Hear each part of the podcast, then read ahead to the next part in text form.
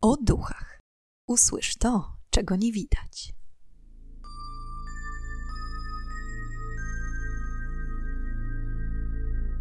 Witam i pytam, czego dusza pragnie. Strasznie miło mi gościć Was na moim kanale. W dzisiejszym odcinku opowiem długo wyczekiwaną przez Was historię najbardziej znanego egzorcyzmu w historii egzorcyzmu Annelise Michel. Opętanie czy choroba psychiczna? Dyskusje na ten temat nie cichną do dziś, mimo że od tych wydarzeń minęło już niemal pół wieku. Może po tym odcinku wyciągniemy swoje własne wnioski.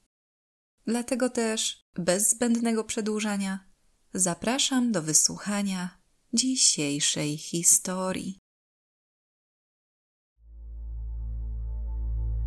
Dziś przenosimy się do Niemiec. 21 września 1952 roku w Liebfling w Bawarii w zachodnich Niemczech na świat przyszła Anna Elisabeth Michel, nazywana przez wszystkich Anneliese. Wraz z siostrami wychowywana była przez Annę i Josefa Michel, właścicieli tartaku. Józef, zanim poślubił Annę, rozważał zostanie księdzem, gdyż w jego rodzinie istniała taka niepisana zasada, że jedno z dzieci zawsze wstępuje w stan duchowny. Trzy ciotki Annelise były zakonnicami.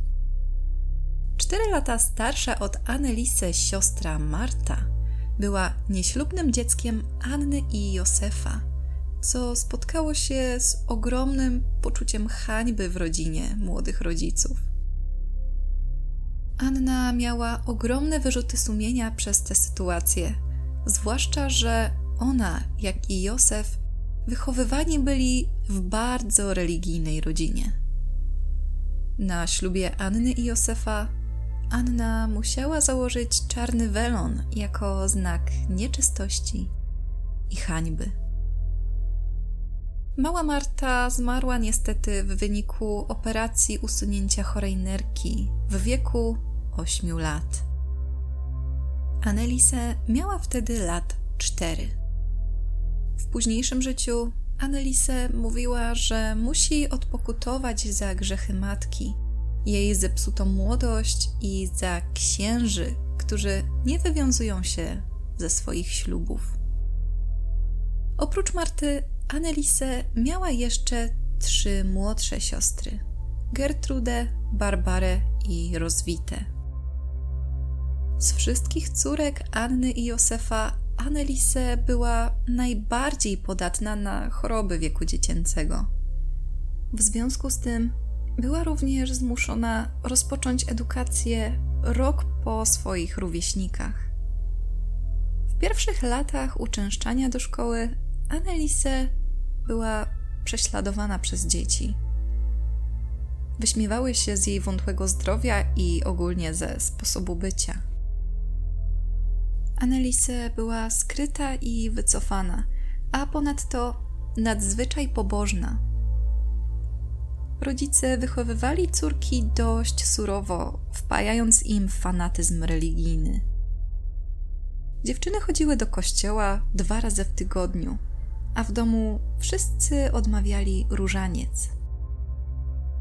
W podstawówce wiele osób zastanawiało się, dlaczego zdrowie Annelise jest takie słabe. Anna tłumaczyła to zwykłym pechem lub niedożywieniem w czasie ciąży, gdyż krótko po zakończeniu wojny warunki życia były bardzo złe. Wszystko zmieniło się, gdy Annelise poszła do gimnazjum. Tam skryta i słaba zdrowotnie dziewczyna odżyła. Poznała przyjaciół i została zaakceptowana przez otoczenie.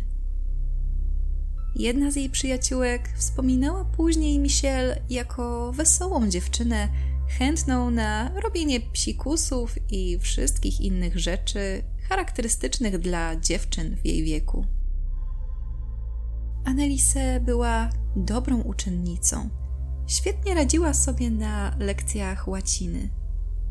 Poza tym lubiła grać na akordeonie i pianinie, a po szkole chodziła z siostrami na lekcje tańca.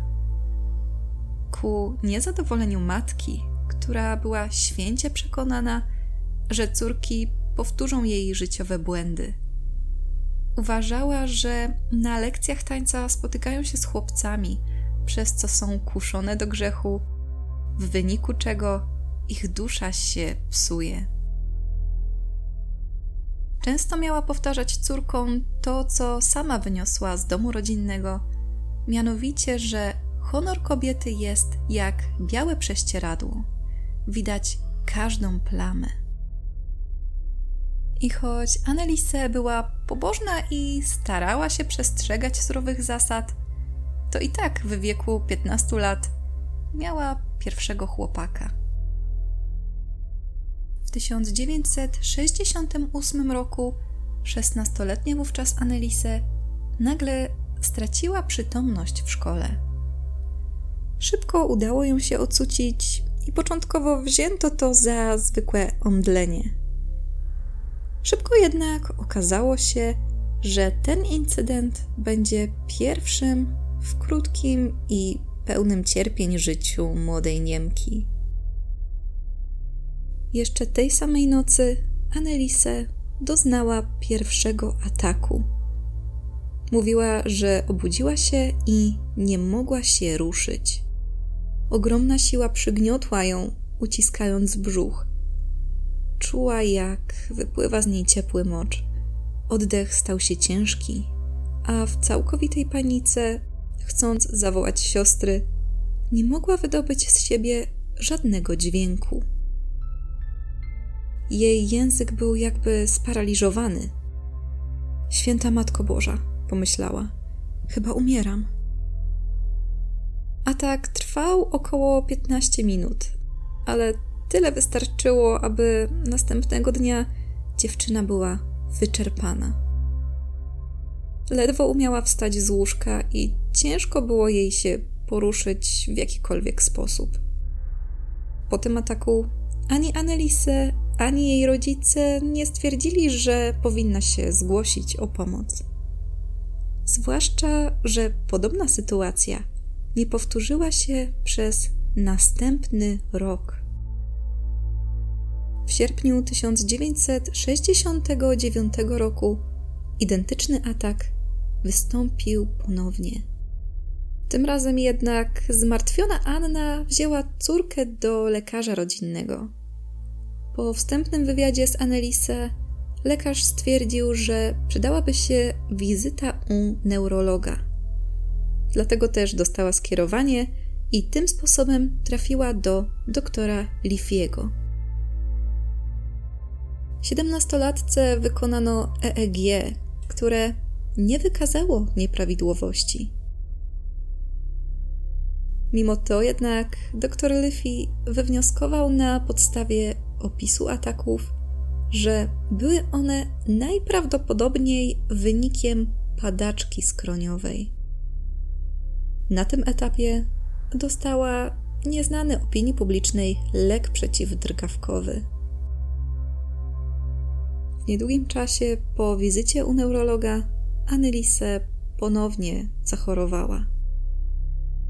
Początkowo uważano, że jest to zwykłe przeziębienie, ale niestety, kiedy z każdym dniem Annelise coraz bardziej kaszlała, po wizycie u lekarza okazało się, że dostała zapalenia płuc i opłucnej, czego następstwem była gruźlica. Przez krótki czas była w szpitalu, a kiedy myślano już, że poczuła się lepiej, wróciła do domu. Tam jednak mijały kolejne tygodnie, przez które opuszczała szkołę, a stan jej zdrowia wcale się nie poprawiał. W związku z tym Annelise na początku 1970 roku została wysłana do sanatorium specjalizującego się w chorobach płuc i oskrzeli.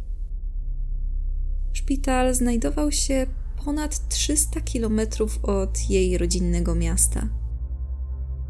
Jak wspominał później personel placówki, Annelise czuła się niezwykle wyobcowana i odizolowana. Mimo iż w placówce było wiele dziewcząt w jej wieku, to za sprawą znacznie różniącego się dialektu nie potrafiła się z nimi porozumieć. Na domiar złego, po zakończeniu kuracji zdrowotnej, Anna i Józef dowiedzieli się od lekarzy, że Annelise nie może jeszcze opuścić placówki, ponieważ ma poważne problemy z sercem i krążeniem. Po tej przykrej diagnozie Annelise napadały myśli samobójcze. W związku z tym, dla jej bezpieczeństwa przeniesiono jej leczenie na oddział psychiatryczny. W czerwcu 1970 roku miała kolejny atak. Kilka dni po nim, odmawiającej różaniec Annelise przyglądało się kilku pacjentów szpitala. Jak relacjonowali później, widać było, jak oczy dziewczyny ciemniały, a ręce i paznokcie na nich przypominały pazury. W tym też momencie Annelise miała na ułamek sekundy ujrzeć przeraźliwą, wykrzywioną twarz, która tak ją przestraszyła, że od tej pory bała się modlić.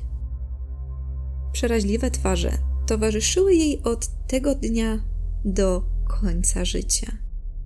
O różnych porach dnia i nocy.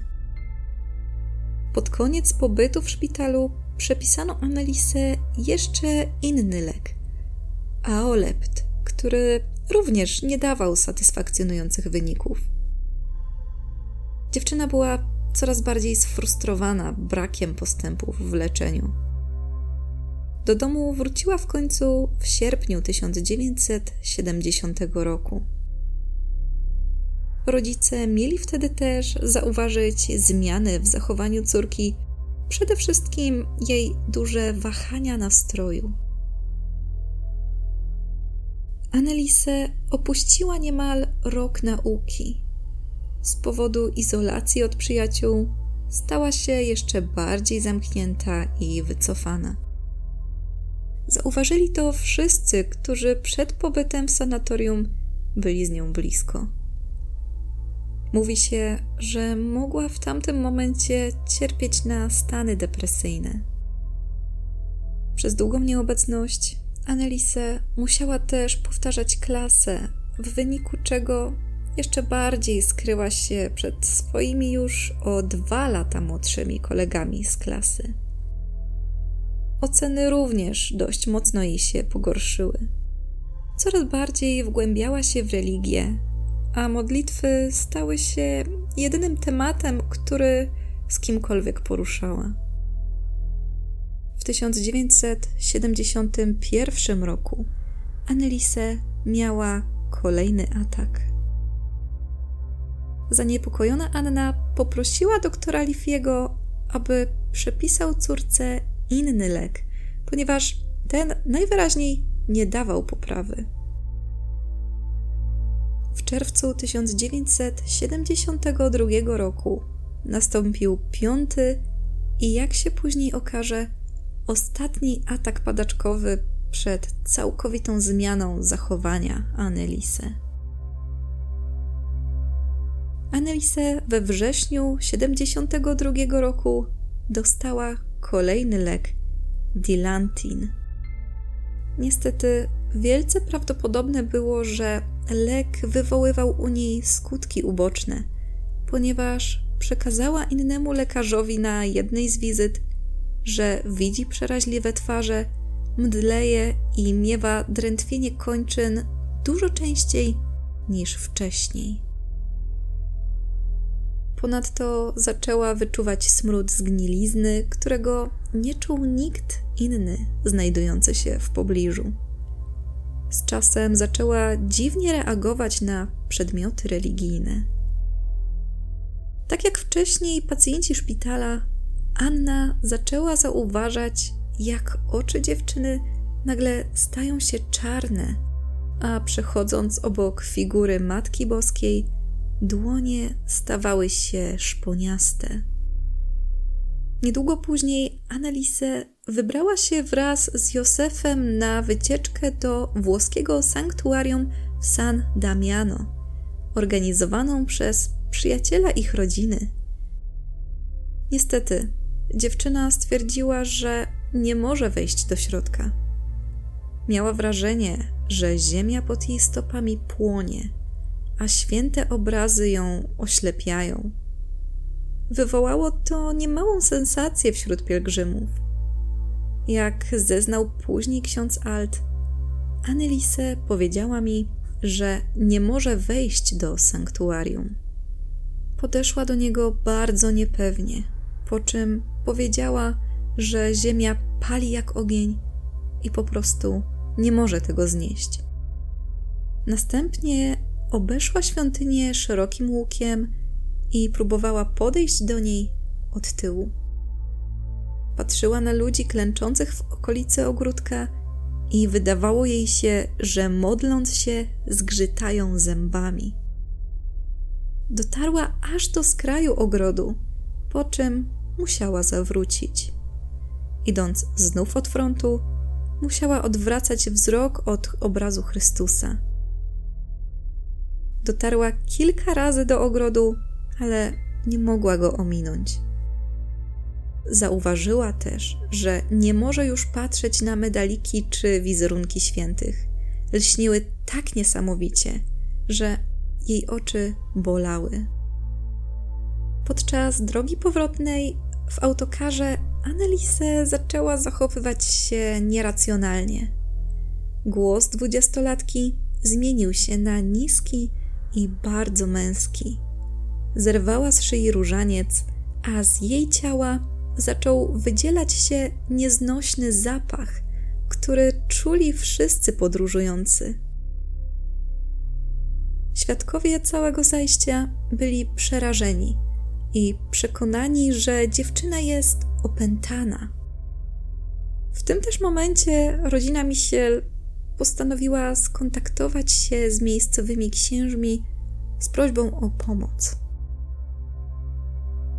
Ci jednak, ku zaskoczeniu wszystkich, podeszli sceptycznie do podejrzeń rodziny o opętanie Annelise i poprosili o kontynuację leczenia padaczki. Tłumaczyli, że aby odprawić egzorcyzm, najpierw należy otrzymać pozwolenie od biskupa i wykluczyć wszystkie inne możliwości, zanim stwierdzi się z pewnością, że doszło do opętania, a u Annelise ewidentnie wykazano chorobę. Mimo swojego coraz dziwniejszego zachowania, udało jej się ukończyć liceum i dostać na studia do Würzburga. We wrześniu 1973 roku za namową matki Annelise udała się jeszcze raz do swojego neurologa, doktora Lifiego, z prośbą o przepisanie kolejnych leków. Lekarz miał zeznać później w sądzie. Powiedziała, że często widuje przeraźliwe twarze i że jest w niej diabeł. Twierdziła ponadto, że na każdego spadnie wyrok ognia. Nie mogła oderwać myśli od tych spraw. Nie miała mocy decydowania i wszystko było w niej puste. I choć podczas procesu Anna Michel twierdziła, że to Liffy jako pierwszy zasugerował opętanie i zgłoszenie się o pomoc do duchownych, ten kategorycznie temu zaprzeczał. W Würzburgu, gdzie Annelise mieszkała w akademiku, wieszała święte obrazy, trzymała wodę święconą przy drzwiach, codziennie odmawiała różaniec i często spała na kamiennej podłodze, aby odpokutować za narkomanów, których często widywała na lokalnym dworcu kolejowym. Z każdym kolejnym dniem zachowanie Annelise zmieniało się i nabierało coraz to bardziej irracjonalnego obrotu. Podczas modlitw słyszała głosy mówiące jej, że spłonie w piekle i że jest przeklęta. W listopadzie 1973 roku wróciła do domu rodzinnego i otrzymała od innego lekarza zmianę leków. I od tej pory, już do śmierci, brała lek o nazwie Tegretol. Mimo to leki nadal nie pomagały. Kobieta chowała się pod stołem i wyła jak pies. Zaczęła także słyszeć dziwne pukanie do sypialni, które słyszała także jedna z jej sióstr. Annelise szczekała na ludzi, warczała i dużo przeklinała. Biła i gryzła innych. Po pewnym czasie zaczęła pić swój mocz, zjadać pająki i mrówki, a nawet odgryzła głowę martwemu ptakowi. Żuła węgiel i bieliznę nasiąkniętą moczem. Spała po godzinę dziennie, biegała nago po pokoju, klęczała i wstawała. Uderzała głową w ścianę, przez co wszyscy bali się o jej bezpieczeństwo. Annelise często rozmawiała z księdzem Ernstem Altem. Miała go za swojego powiernika, a on rozmawiał z nią zarówno listownie, jak też często odwiedzał ją w domu, aby się za nią pomodlić. W jednym z listów napisała: Jestem niczym, wszystko wokół mnie to próżność. Co powinnam zrobić? Muszę się poprawić, módlcie się za mnie. Chcę cierpieć za innych ludzi, ale to takie okrutne. Pewnego razu, kiedy księdza Alta akurat nie było w mieście, z wizytą do Misielów przyszedł ksiądz Rodewyk. Tak opisywał później swoją wizytę we wrześniu 1975 roku. Kiedy wszedłem do domu, Annelise Michel leżała w pełni ubrana na podłodze w kuchni i oczywiście nie można się było do niej odezwać. Jestem zdania, że była w typowym stanie hipnozy, jakby w głębokim śnie. Chciałbym zauważyć, że taki stan jest symptomem opętania. Określam to jako stan kryzysowy. Najpierw poszedłem do salonu z jej rodzicami i kazałem im opisać stan ich córki. Potem kazałem im wprowadzić Annelisę do pokoju i posadzić ją na sofie. Ojciec przyprowadził ją do środka i trzymał za ręce, bo próbowała go uderzyć. Nie wyglądała na wychudzoną. Usiadłem obok niej i złapałem za ręce. W jej transie objawiała się druga postać, nazywająca siebie Judaszem. Zapytałem, jak masz na imię? Odpowiedziała Judasz. Mówiła zmienionym, znacznie niższym głosem. Trzymałem ją za nadgarstki. W trakcie rozmowy zauważyłem, że jej napięte mięśnie rozluźniły się. Podeszła i spojrzała na mnie ze zdziwieniem. Najwyraźniej dopiero wtedy zauważyła mnie świadomie. Następnie mogłem przeprowadzić z nią całkowicie rozsądną rozmowę. Powiedziałem jej, że jej nie opuścimy i że jej pomożemy. Myślałem o pomocy kapłańskiej poprzez egzorcyzmy. Poprosiłem jej rodzinę, aby zabrała ją z powrotem do kuchni. Powiedziałem im, że wiem wystarczająco dużo o sprawie, że znalazłem potwierdzenie moich przypuszczeń, że mamy do czynienia z opętaniem i że będę musiał się zastanowić, co można zrobić. Kiedy wyszedłem z domu, Annelise podążyła za mną do kuchni i poklepała mnie po policzku. W związku z brakiem postępów w leczeniu, rodzina poprosiła księdza Alta o wystosowanie listu z prośbą o pozwolenie na przeprowadzenie egzorcyzmu. Ksiądz Rodewyk poparł duchownego.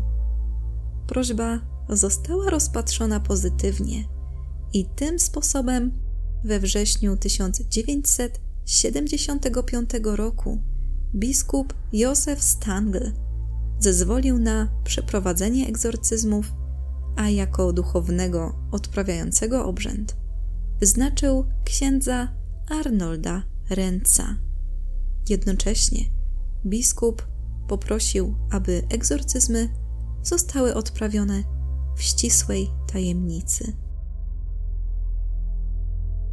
Pierwsza sesja odbyła się 24 września 1975 roku. Tak opisał ją ksiądz Renz w swoim pamiętniku. 24 września 1975. Przyjazd o godzinie 16. Rozpocząłem egzorcyzmy zgodnie z instrukcją. Annelise, a raczej demony, początkowo zachowywały się dość spokojnie. Annelise jest potrząsana coraz mocniej. Annelise, a raczej demony, reagują najgwałtowniej na wodę święconą. Zaczyna krzyczeć i wściekać się. Annelise wie wszystko. Ona wie, co powiedziała. Najwyraźniej zawsze jest w pełni świadoma. Żadnej amnezji. Annelise jest trzymana przez trzech mężczyzn: pana Heina, jej przyjaciela Piotra i jej ojca, żeby nie zrobiła sobie ani innym krzywdy. Chce gryźć na lewo i prawo, kopie w moją stronę. Czasami po prostu uderza w przód. Najpierw siada na krześle, potem na kanapie. Nie wolno jej leżeć. Czasami się kładzie, ale musi od razu wstać. Narzeka, że diabeł siedzi w jej dolnej części pleców. Od czasu do czasu krzyczy, zwłaszcza gdy jest kropiona wodą święconą. Czasami wyje jak pies.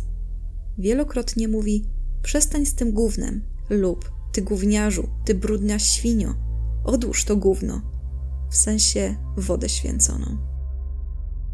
Właściwie nie mówi zbyt wiele, nawet wulgaryzmów używa oszczędnie.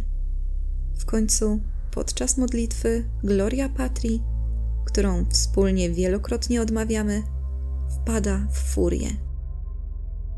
Cała sesja trwała od 16 do 21.30. Potem powiedziała: Powinieneś był kontynuować. Najwyraźniej czuła, że demony są poruszone. Kiedy się żegnała, była naprawdę ożywiona cała sprawa musi być dla niej bardzo uciążliwa. Zużywa dużo energii, biorąc pod uwagę, że trzyma ją trzech mężczyzn, a ona nieustannie walczy z nimi. Zachowanie Annelise wciąż budziło coraz więcej zmartwień. Potrafiła robić po 400 przysiadów dziennie, miażdżyć w dłoni jabłko, a raz rzuciła siostrą przez cały pokój. Nikt nie wiedział, skąd bierze się w niej tyle agresji i nadludzkiej siły. Często całe jej ciało drętwiało i nie mogła się ruszać. Mówiła, że jej ciało płonie. Dlatego często napełniała stary kociołek lodem, w którym następnie się zanurzała, tarzała się w popiole i biegała po domu nago. Nieustannie klękała, aby modlić się i energicznie wstawała. Z czasem doprowadziło to do połamania kości w kolanach i zerwania ścięgien, ale mimo to klęczała dalej. Coraz więcej mówiła, że musi umrzeć, aby odkupić grzechy dzisiejszej młodzieży i księży nie wywiązujących się ze swojej posługi kapłańskiej. Egzorcyzmy trwały 10 miesięcy i odbywały się raz, dwa razy w tygodniu. Każda sesja trwała do 4 godzin. Sesji było w sumie 67. Wszystkie egzorcyzmy, oprócz pierwszego, zostały przez księdza nagrane, a wiele z taśm udostępnionych jest publicznie, nawet na YouTubie można ich wiele znaleźć. Ja się nie zdecydowałam na wrzucanie ich do odcinka, ale w opisie zostawię Wam linki do kilku z nich. Annelise mówiła, że została opętana przez sześć demonów: Judasza, Lucyfera, Nerona, Kaina, Hitlera i księdza Fleischmana. Co mi tutaj osobiście niezbyt to gra, ponieważ, jak wiadomo, demony to byty, które nie były nigdy człowiekiem, ani nie stąpały po ziemi jako żywa istota. Dla tych, którzy nie wiedzą, kim był ksiądz Fleischmann, to kapłan żyjący w XVI wieku, sprawujący posługę w latach od 1572 do 75. Był pochodzenia niemiecko-francuskiego. W 1575 roku został ekskomunikowany z Kościoła katolickiego z powodu problemów z alkoholem, bliskich kontaktów z kobietami oraz oskarżeń o pobicie kobiety i morderstwo mężczyzny. Co ciekawe, Fleischmann należał do parafii, w której służył ksiądz Alt. Demony nie chciały rozmawiać z duchownymi w języku niemieckim. Zdecydowanie wolały posługiwać się łaciną, francuskim czy nawet chińskim. W trakcie egzorcyzmów demony miały obiecać, że opuszczą ciało Annelise do końca października 1975 roku. I tak się podobno stało, ponieważ Annelise nagle zaczęła wymiotować i spinać całe ciało. Ale nie została uwolniona całkowicie. Po zwróceniu wszystkiego, znów zaczęła przemawiać zmienionym głosem, jak okazało się, głosem jeszcze jednego, nikomu nieznanego demona. Miał on oznajmić, że zostaje w kobiecie, aby trzymać bramy otwarte dla innych złych bytów. Mimo iż demon znajdował się wciąż w ciele Annelise, przestał okazywać swoją obecność po lutym 1976 roku. Ona sama poprosiła, aby w żadnym wypadku nie wzywać lekarzy do jej leczenia i mówiła, że do końca czerwca będzie wolna.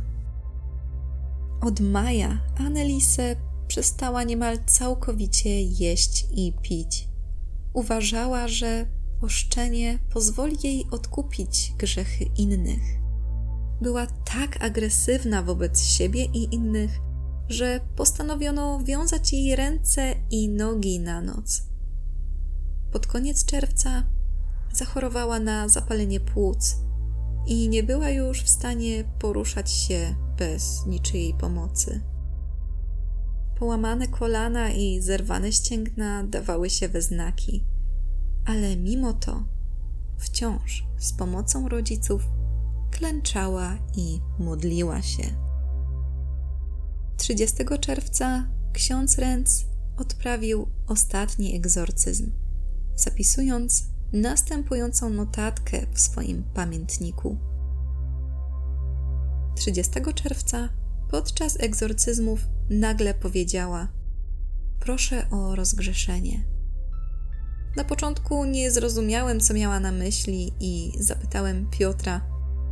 Tutaj wytłumaczenie z tego, co wyczytałam. Piotr to był ówczesny chłopak Annelise i jej przyjaciel. Zapytałem Piotra, co ona powiedziała?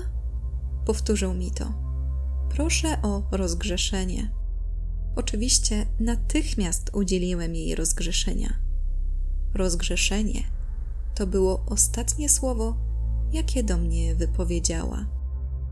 Znów do Anny miała powiedzieć: Matko, boję się.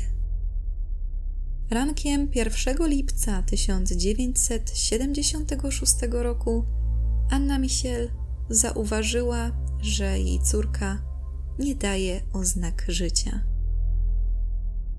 Wezwano pogotowie i policję. W protokole z sekcji zwłok napisano, że Annelise została zagłodzona i to było bezpośrednią przyczyną jej zgonu. Stan ciała wykazywał na długotrwały, bliski śmierci głód. Jej narządy wewnętrzne były zdrowe, a w mózgu nie dostrzeżono zmian sugerujących napady padaczkowe.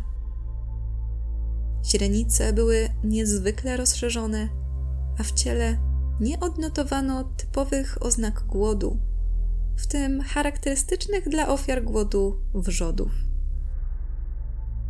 W chwili śmierci ważyła zaledwie 31 kg i miała 23 lata.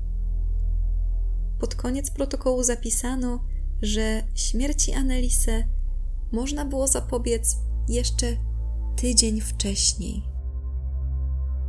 Jeszcze w 1976 roku rodzice Annelise oraz ksiądz Renz i ksiądz Alt zostali oskarżeni o nieumyślne spowodowanie śmierci. Wtedy też całe egzorcyzmy trzymane do tej pory w tajemnicy ujrzały światło dzienne. Rodzice wynajęli słynnego adwokata Erisia Schmidta-Leichnera, a księży opłacał kościół. Prokuratura obstawała za niekaraniem oskarżonych więzieniem. Wnosiła jedynie o karę grzywny w zamian za wolność. 30 marca 1978 roku rozpoczął się proces. Lekarze obalali tezę o opętaniu Annelise, mówiąc, że jej zachowanie było spowodowane surowym wychowaniem i stwierdzoną epilepsją. Twierdzili, że leki jedynie tłumiły jej ataki, a to z kolei przekształciło się w psychozę urojeniową. Ponadto Annelise wierzyła, że jest opętana, ponieważ jej otoczenie wmawiało jej to przez długi czas. Znów księża i rodzice Annelise byli przekonani o swojej racji, a jako dowód puszczali taśmy z nagraniami egzorcyzmów, na których miało być słychać głosy diabelskie. Biskup Stangl nie zgodził się na zeznania w sądzie, mówiąc tylko, że nie był świadomy poważnego stanu zdrowia Annelise. Z kolei adwokat Anny i Józefa upierał się, że egzorcyzmy zostały przeprowadzone w sposób legalny i nie powinno ich się za to karać. Zwłaszcza, że według niemieckiego prawa, cytuję, i tak już wystarczająco wiele wycierpieli. W kwietniu 1978 roku Anna i Józef Michel, ksiądz Alt i ksiądz Renz zostali uznani winnymi nieumyślnego spowodowania śmierci Annelise i skazani na 6 miesięcy więzienia w zawieszeniu na 3 lata oraz na pokrycie kosztów sądowych. Zgodnie z decyzją sądu, Annelise nie była w stanie podejmować samodzielnych decyzji i powinna zostać siłą zmuszona do leczenia psychiatrycznego. Niemal dwa lata po śmierci Annelise, 25 lutego 1978 roku, rodzina dokonała ekshumacji, argumentując swoją decyzję tym, że córka została pochowana w zbyt dużym pośpiechu i w taniej trumnie. Pochowano ją ponownie w dębowej trumnie wyłożonej blachą. Ponadto państwo Michel wierzyli również w przesłanie otrzymane od karmelitanki z dystryktu Algiu w południowej Bawarii. Zakonnica powiedziała rodzicom, że miała wizję, w której ciało ich córki było nadal nienaruszone i nie powinno ulec rozkładowi, ponieważ zmarła śmiercią męczeńską. Kiedy nadszedł moment ekshumacji, ani rodzicom, ani księżom nie udzielono pozwolenia na obejrzenie zwłok. Osoby pracujące przy przeniesieniu ciała powiedziały, że Annelise miała na sobie typowe objawy rozkładu i nie było w nich nic nadzwyczajnego. Została pochowana na cmentarzu w Klingenberg w Niemczech obok swojej nieślubnej siostry Marty. Ogólnie mówi się, że ten obszar cmentarza jest zarezerwowany dla nieślubnych dzieci i samobójców.